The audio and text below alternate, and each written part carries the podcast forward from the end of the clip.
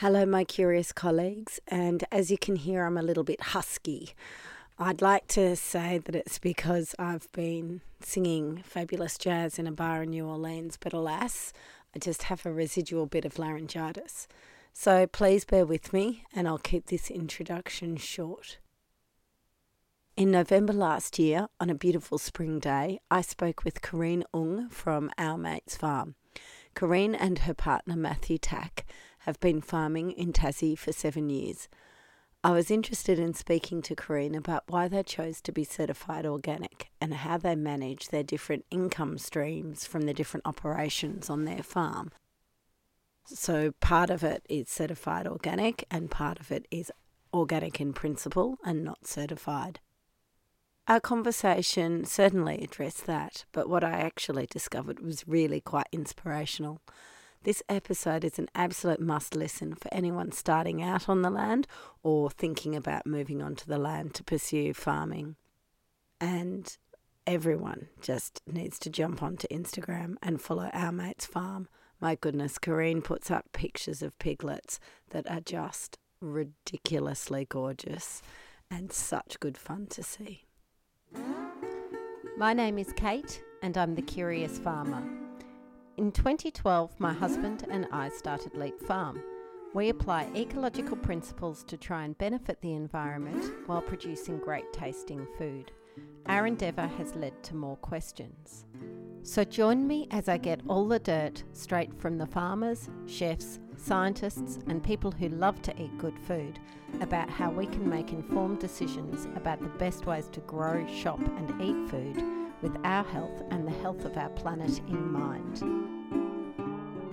Hi, I'm Coreen Ung. I'm from Our Mates Farm down in Geeveston in the Huon Valley. We are a certified organic apple orchard as well as running sheep and cattle and free range rare breed pigs. That sounds like an awful lot of irons in the fire you've got going there, Coreen. How big is, let's start with your orchard. How big is your orchard? Our orchard used to be 60 acres. We've taken that down to about 20 acres, just what we can manage ourselves. We grow both dessert apples and cider apples. And so, do you make your own cider? And what on earth do you do with a dessert apple? a dessert apple is the name for just eating apples. It's like your gala and your pink lady. But I'm thinking like ghettos and stuff. But oh, oh, there's your cooking apples, isn't there? And there's your eating apples. So they they cover both ranges. So we do make our own cider for ourselves. Probably too much of it. Um, we make about 300 liters a year for ourselves, based on dessert apples and cider apples. We, we ferment them separately and then we blend them together. And so that's not for sale. No, then? no, that's that's a home thing. But our cider apples are actually grown to be sold to Willie Smiths. And so, with your orchard, how do you look after the trees? Because my understanding is that apple trees are subject to lots of various diseases and pests, and that's why we have wassailing activities in the height of winter to beat the pests out of the trees and the spirits, the bad spirits out of the trees. So, how do you guys farm? Other than hitting them with sticks in July? well, as certified organic, we are allowed to spray. So we do have a regime of spraying with non synthetic chemicals. So we still use things like sulfur and copper. We try to balance that out with a lot of seaweed, foliar spray, and, and sort of other natural fertilizers. What we like also to do is we run our sheep in the orchard to eat down the grass to help control things like black spot, which can hide in the deeper grasses, as well as to naturally fertilise the orchard. Our dream is also to run our pigs through. At the moment, we don't for our dessert fruit because we're certified organic and our pigs are not. But we certainly try to feed them a lot of our wastage apples. Is that how you ended up going into sheep and pigs through the needs of the orchard and trying to manage your orchard as organically as an organic certification requires.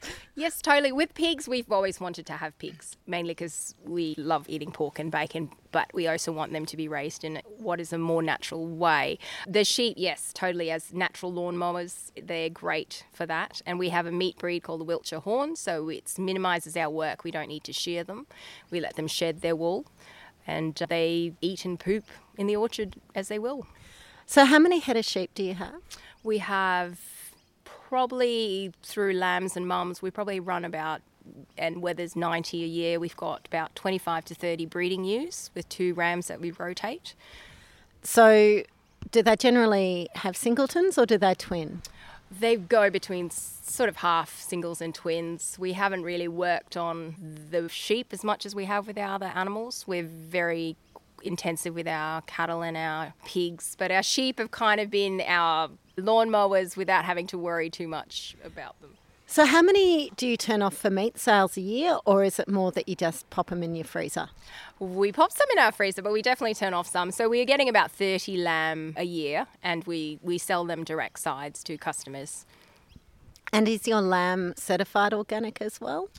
They are within our certified organic um, organic certification. However, we don't sell them as certified organic. It's not part of the sort of program that we're trying to run. They're just sort of a side business, but we don't feed them any chemicals and we try not to have to use any drugs on them.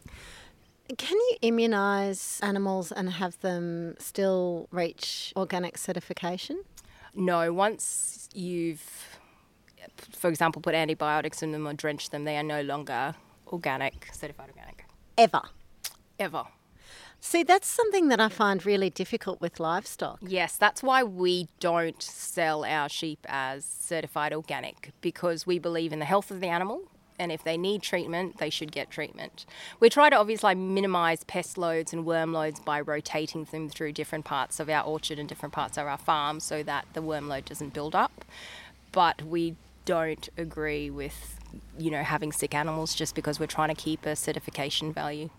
We looked into being certified organic when we started our goat farm.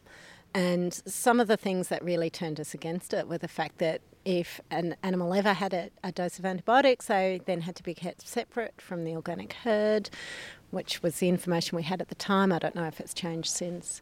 And we just decided that that was both unsustainable on our farming, but also unfair, more importantly, on the animal. Goats and sheep are herd animals, they need others around them. Yep, totally. I think one of the things we originally planned not to be certified organic, but with the Apple business, because you're removed from your customers and you can't really talk to them about your product, we needed that, as well as, you know, financially it makes more sense. But with our animals, we knew from a previous life that friends of ours, oddly enough, who were accountants auditing certified organic meat farms in the UK, were noticing that there were a lot of sick animals that they couldn't treat.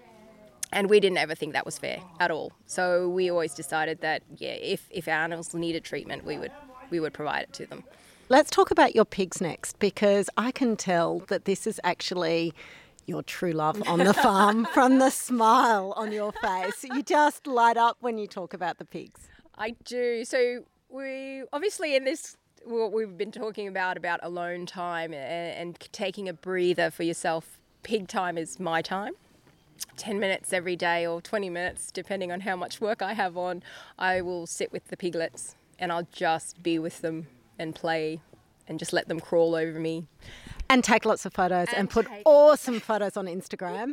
you guys have to check out Coreen's social media Instagram account. It's just fabulous for piglet porn. Yes, definitely. Um, yeah, pigs. Pigs are our favourite part of the farm. I mean, apples is our main business, but we love the pigs. You know, they're they're just as smart as dogs. They have just as much personality.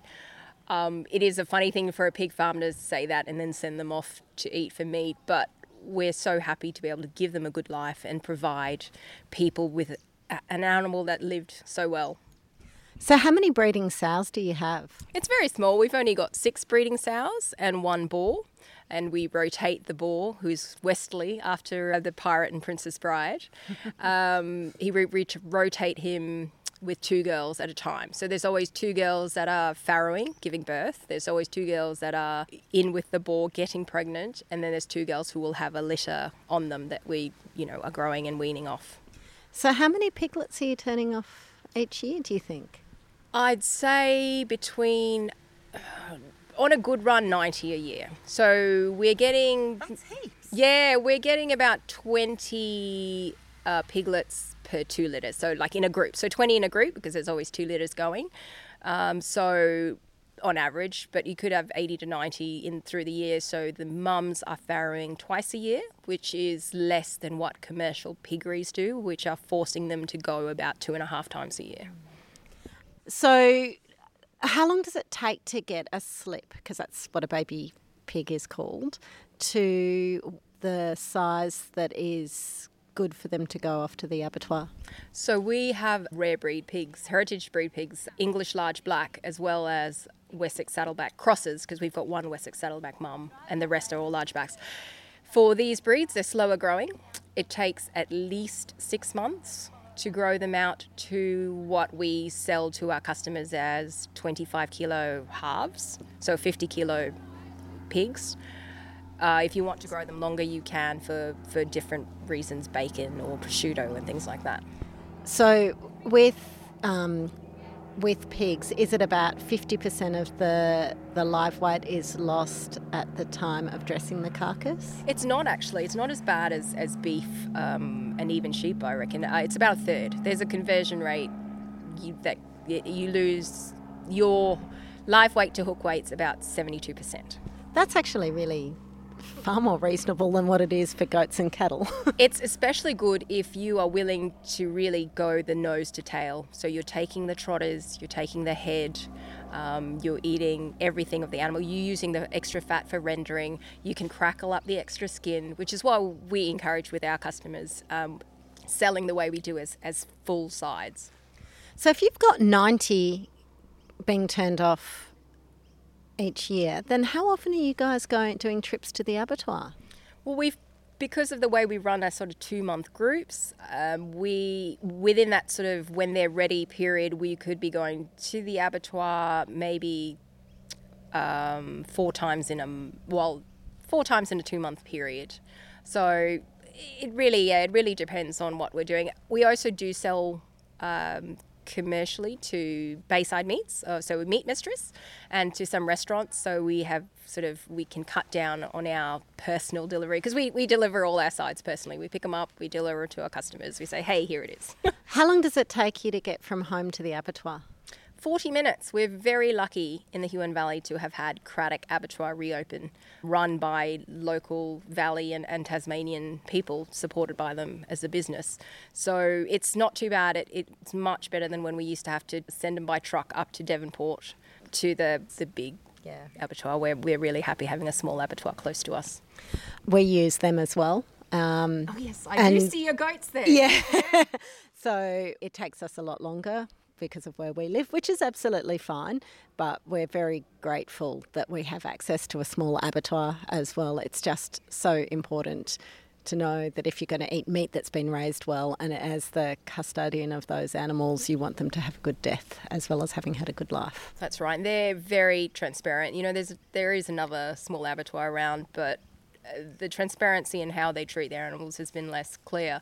Whereas Cradoc, you know, they're really open they're willing for you to be there from the start to the finish if you wanted. I, I personally know their meat inspector, and she's very strict on how the slaughtermen treat the animals as well. She's she's very much about humane welfare treatment. So it's yeah, we're so lucky to have them. So the next question I've got for you is, where do you find your customers from? Because 90 pigs is a lot. And there's some that you're selling wholesale, but if you're doing a lot of direct marketing and direct sales. How are you managing that? We started really small with one sow and one pig, and it was kind of at that point we were just selling to friends.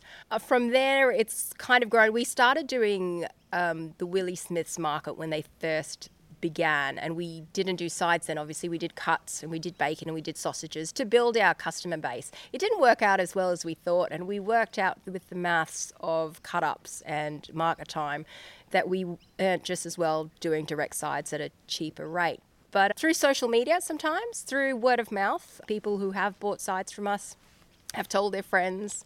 So, yeah, so we've got a pretty good customer base of you know, our, our goal is to have about 100 customers, loyal customers, and they do. They all generally come back. So they'll be buying from us twice a year. Not necessarily pork, they sometimes buy beef and lamb as well, or hogget and um, yeah, it's it's worked out really well. Most of the time, I don't even advertise that I have sides available because I have a wait list going and it, it's bought before I need to say anything.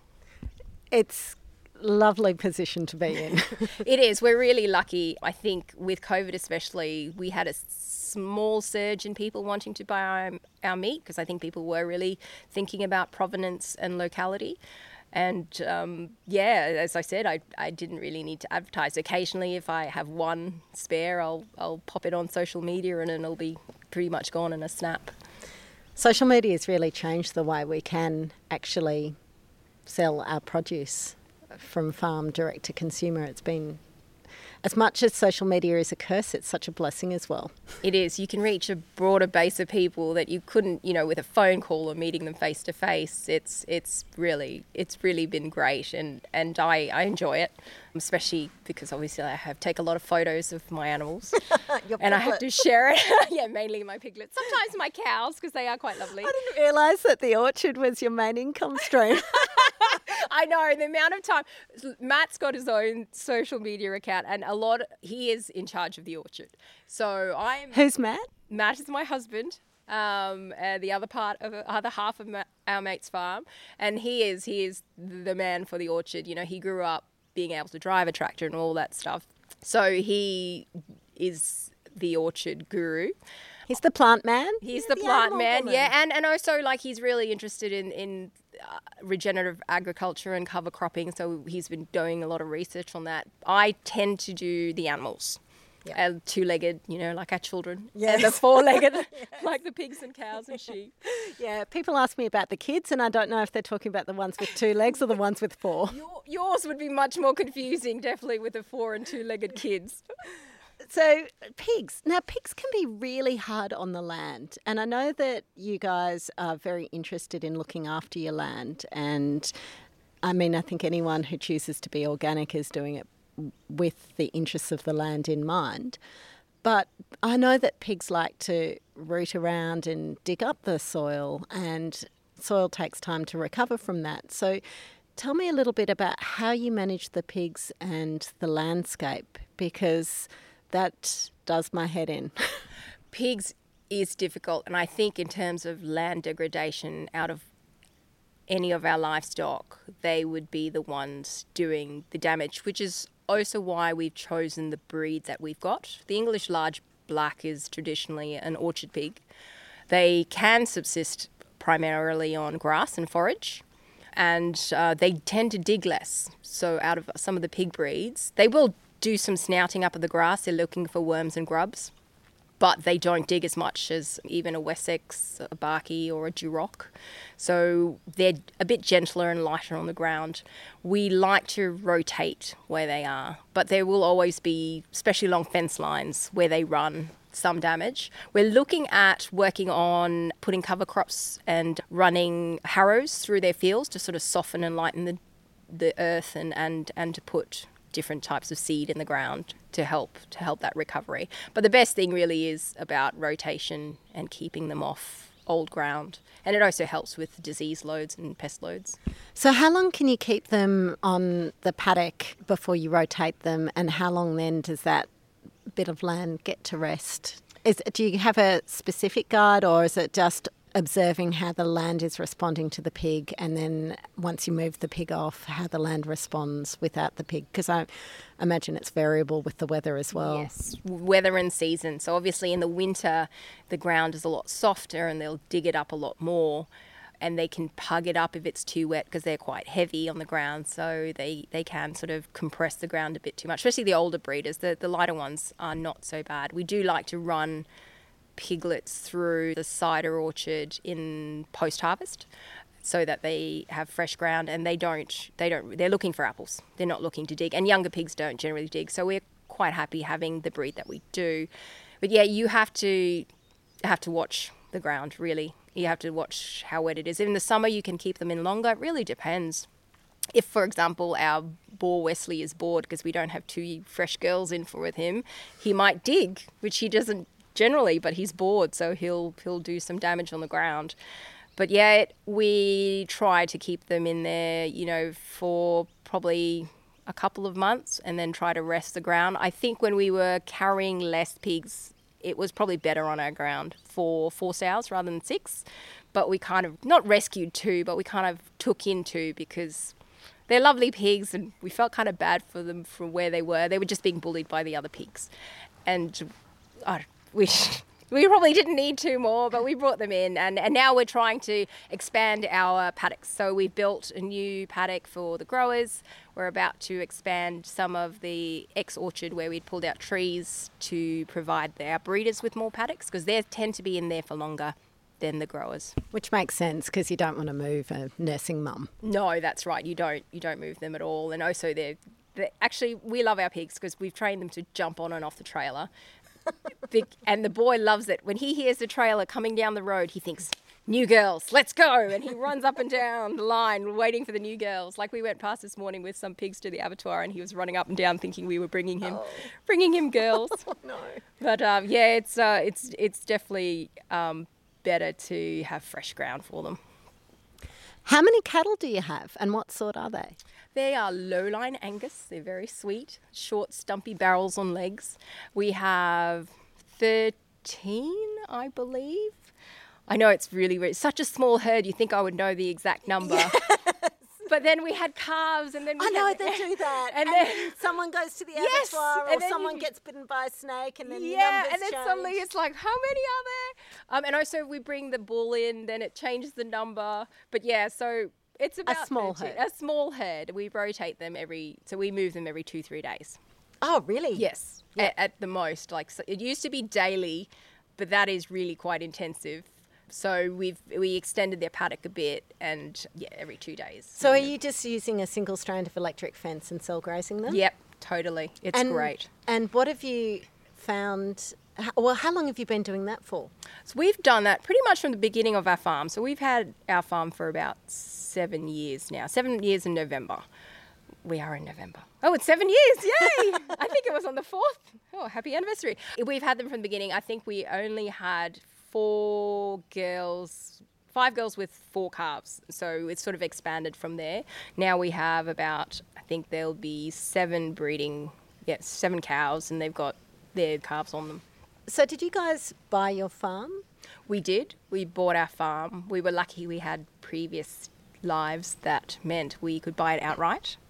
So, we're not burdened by debt, which is great. It's fantastic. When you became the current stewards of your land, what sort of shape was the land in and what have you done that's changed it? Well, it was primarily orchard. So when we bought it, we didn't mean to be orchardists. And now my husband is known as, you know, an apple orchardist from Geeveston. But we saw it as an opportunity to have an income while we were trying to build our other businesses, which obviously the pork is the second business we have. And it was a lot of work. We took some of the apples out. It was very neglected. So it hadn't been worked for about six years. So it's taken us time to bring it back to a commercial apple orchard, which is now certified organic. Obviously, it wasn't before. And yeah, it's it's it's been a while. We've regrafted a lot. We started off with five apple varieties, and now we have probably over fifty. And I think we're adding about I don't know five to ten more this season. Wow.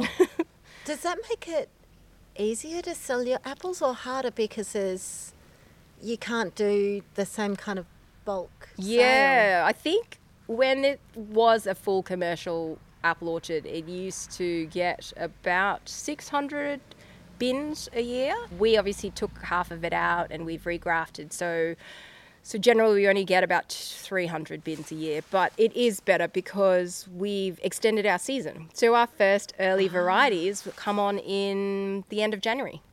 Oh, where the main right. harvest varieties like a gala is in March, uh, pink ladies are in April, but we've got sort of varieties coming on from the mid to end of January. So that's about managing your cash flow for the business because suddenly you've got income coming in from the apples from the start of January through to May is our last apple, the Braeburn. Uh, Yeah. gets harvested. Yeah, it, they're they're only small. So our main crop is still Gala and Pink Ladies that go through to Woolworths Organic. However, having all the different heritage varieties allows us to sell to smaller wholesalers. Great supporters like Michelle Dyer from Harvest Feast was one of our apple buyers, unpacked bulk Whole Foods in Kingston. So they get all the heritage varieties, and it's been so much fun. Like it's it's quite addictive to get new apple varieties every year. We've just yeah, we've just grafted in a, a cool new one that we're looking forward to seeing in three years' time. Is that how long it takes? Three years Yes. from grafting to, harvest? uh, three to four actually. Three, you'll start seeing the first fruit, and you'll be able to try it out. But it'll be year four before you actually get, get harvestable amounts of, of fruit off. Oh, That's worse tree. than grapevines. Yeah, but it, I think it's worth the wait. You know, we've before we got this orchard, we never knew anything about apples apart from red and green. You know, probably because mainly we grew up in Queensland, both of us.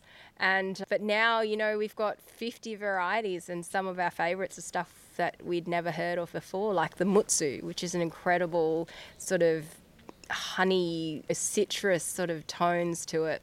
I swear you're salivating. You are salivating. I just heard you swallow. I'm thinking, well, we won't have it until like March.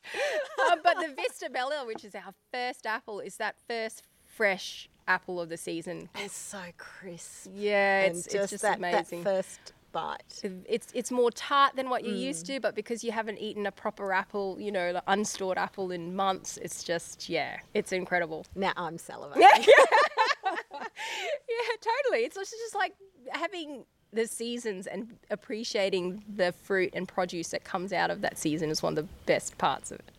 Uh, it's one of the best parts of farming, isn't it? Mm-hmm. It's that that under feeling the the cycle of the seasons and nature, and the bounty that that brings at different points in the year based on the weather. It's so much fun. Yeah. And by the time you're sick of the mu- mutsu, Mutsu, yeah, there's by the time you're sick of that one, the next one will be coming on, and you'll, it'll be sweeter and just a different flavour. something. Yeah, it'll be more right. something. Oh, nothing, nothing beats the mutsu though.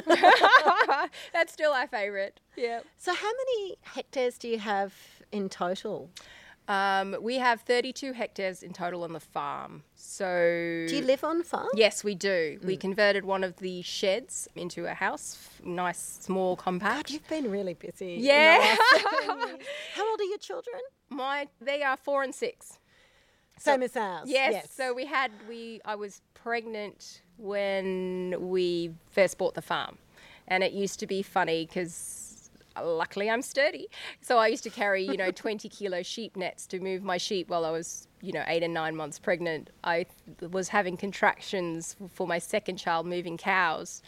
Um, yeah, you just you just yeah, I you're in, healthy. I got in trouble by my obstetrician for grabbing goats by the horns that were bucking and moving, but they had to be moved. Yeah, they did. And there was no one else to move them. I, I think I had the baby the following week, and she was most most perturbed.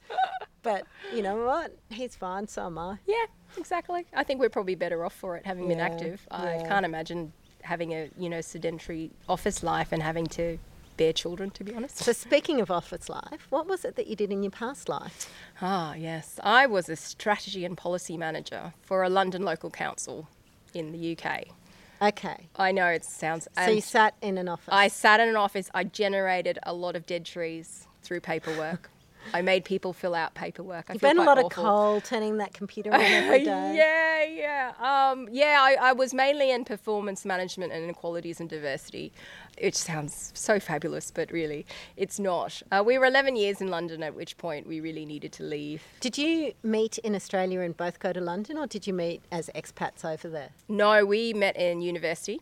University of Queensland in Brisbane as you know students and we both once we graduated and he became a chartered accountant we did the 20s young Australian Yeah. thing moved to to London which was supposed to be you know 2 to 3 years and it ended up being 11 So, why on earth did you decide to A, move to Tassie if you're Queenslanders, and B, buy a farm? wow that's have you heard of allotments Yes. Yes, so it's a very, um, it's a Very British thing. very British thing from the war era about dig for victory and people, families especially, growing their own food so that the industrial system could feed the war machine. However, it still carries on today, and it's very, it's a, very much a cult thing now. Actually, very popular in the UK, especially when it's been highlighted by celebrity chefs and things like that. We were lucky enough. As soon as we'd bought our house, I signed us up for an allotment, and two and a half years later, that's how long the wait list was Wow. uh, we got a call saying, "Hey, we've got two coming up. Come have a look, and you can choose one." So we did, and that was probably what four or five years into us living in London and living office lives. So this is why you never moved. You were just too immersed in allotment life. yeah, well, we we just found the joy of growing our own food, you know, from a little seed. And the food tastes so much better. and the community, you know, the, the allotment community, they were generally retired, um, oddly enough, Jamaican or West Indian guys, um, and, and, and other English people who were just so gracious and knowledgeable and welcoming. You know, they'd give you things, they'd tell you how to do things. Um, foxes was, was a fun thing. They told us to protect our, we only had to protect our corn or fruit from the foxes just so they would go to the next door plot. Just enough. You didn't have to stop them, you just had to deter them. Um, yeah, so it was about community and, and growing our own food. And yeah, it tastes so good. And we loved it. We fell in love with it. And from that point, we went, when we go home, because we always knew we were coming back to Australia, we, we want to grow our own food. And it was supposed to be just a hobby farm, and we were going to be self sufficient and, you know, raise a couple of pigs and maybe a cow. But when we came home, we went to a Joel Salatin two day or three day workshop down in Kiama in New South Wales. And uh, yeah, he's just such a farming evangelist. Suddenly it was like, oh yeah, we can farm, you know, we can do this as a life, as a business. And we chose Tassie, having never been here, because we were living in the UK and we were acclimatized to seasons and we, we do actually love winter. And people kept telling us that we would love Tasmania. People we, we trusted and loved who'd been here. And so we, without seeing Tasmania, shipped our things in a container from London to Devonport and came down. And how long did it take you to find your farm? We arrived in January 2013 and we bought our farm in November 2013. So while we were travelling and coming down to Tassie, we WWOOFed. We're willing workers on organic farms, which is a great volunteer system, to gain some experience and to kind of get a feel for what it was like down here. And we were very lucky in the people that we WWOOFed with. We were lucky to work with Matthew and Sadie at Fat Pig Farm, enough so that they actually paid us to come back as paid workers, farmhands, and with, with other people in the valley. And it was always the valley that drew us. We travelled all around Tassie, and the Huon Valley was just what we always imagined Tassie to be. You know, it was green, it had the rivers and the ocean and the hills and the mountains. We're very lucky to live just down the road from Hartz Mountain. And why did you decide to call it Our Mate's Farm? Where's the story behind that? It intrigues me. Yeah, well, we always saw farming as community and a journey. And we always, and it's in a gimmicky ways also so that our customers would be able to say, "Oh, I got that produce pork from our mate's farm." Which can also, you know, and it becomes a very personal thing. But funnily enough, being Tasmania, there's people who go, oh, old mate's farm, or they'll say my mate's farm. But we, you know, we persist. And yeah, we, we really like it. And, and, and for us, it was, we wanted our customers to, we're very much about radical transparency. We want our customers to know exactly what we're doing, why we're doing it. All our customers can come to our farm and they can see what we're doing. Um, and yeah, and, and become friends along the way. I think the small farming community in Tasmania is doing amazing stuff. I know we haven't talked so much about regen ag, and I'm not the half of our farm who's best suited to talk about it because my husband does do a lot more reading and research than I do. And there's so much going on in regenerative agriculture that is happening in small farms in Tasmania. And I think we need to be sharing so much more information. And luckily, the community is so good that generally, if we know about it, we're all talking about it and sharing it. What's your favourite bit of produce that you grow or eat? This is going to be so hard. It's hard. I've listened to this podcast, and yeah, it's so hard. Um, oh, if it's our pigs, it's the prosciutto that we make for ourselves, and uh, based on that breed, it is it's an amazing yeah. an- uh, I, think I had some at Fat Pig You Farm did, a couple of weeks ago. did. It was amazing. Yeah. It melted. eight to nine month old cured, you know, prosciutto Beautiful. from a pure large black pig is, is a joy. Okay, there's no prosciutto. What is it next? Oh, the mutsu apple. I thought it might be. it's so much fun. It's so much better, you know, like red delicious. Why? Why is that even an apple? I mean, I know why commercially, but you know, it's when you've got such a range of amazing apples and you try something like whatever your personal preference is. For us, it's the mutsu. It's just this. It's not an apple. It's just amazing. I hope you enjoyed this episode of The Curious Farmer. If you too have questions or any comments about this episode, please contact me at thecuriousfarmer at gmail.com.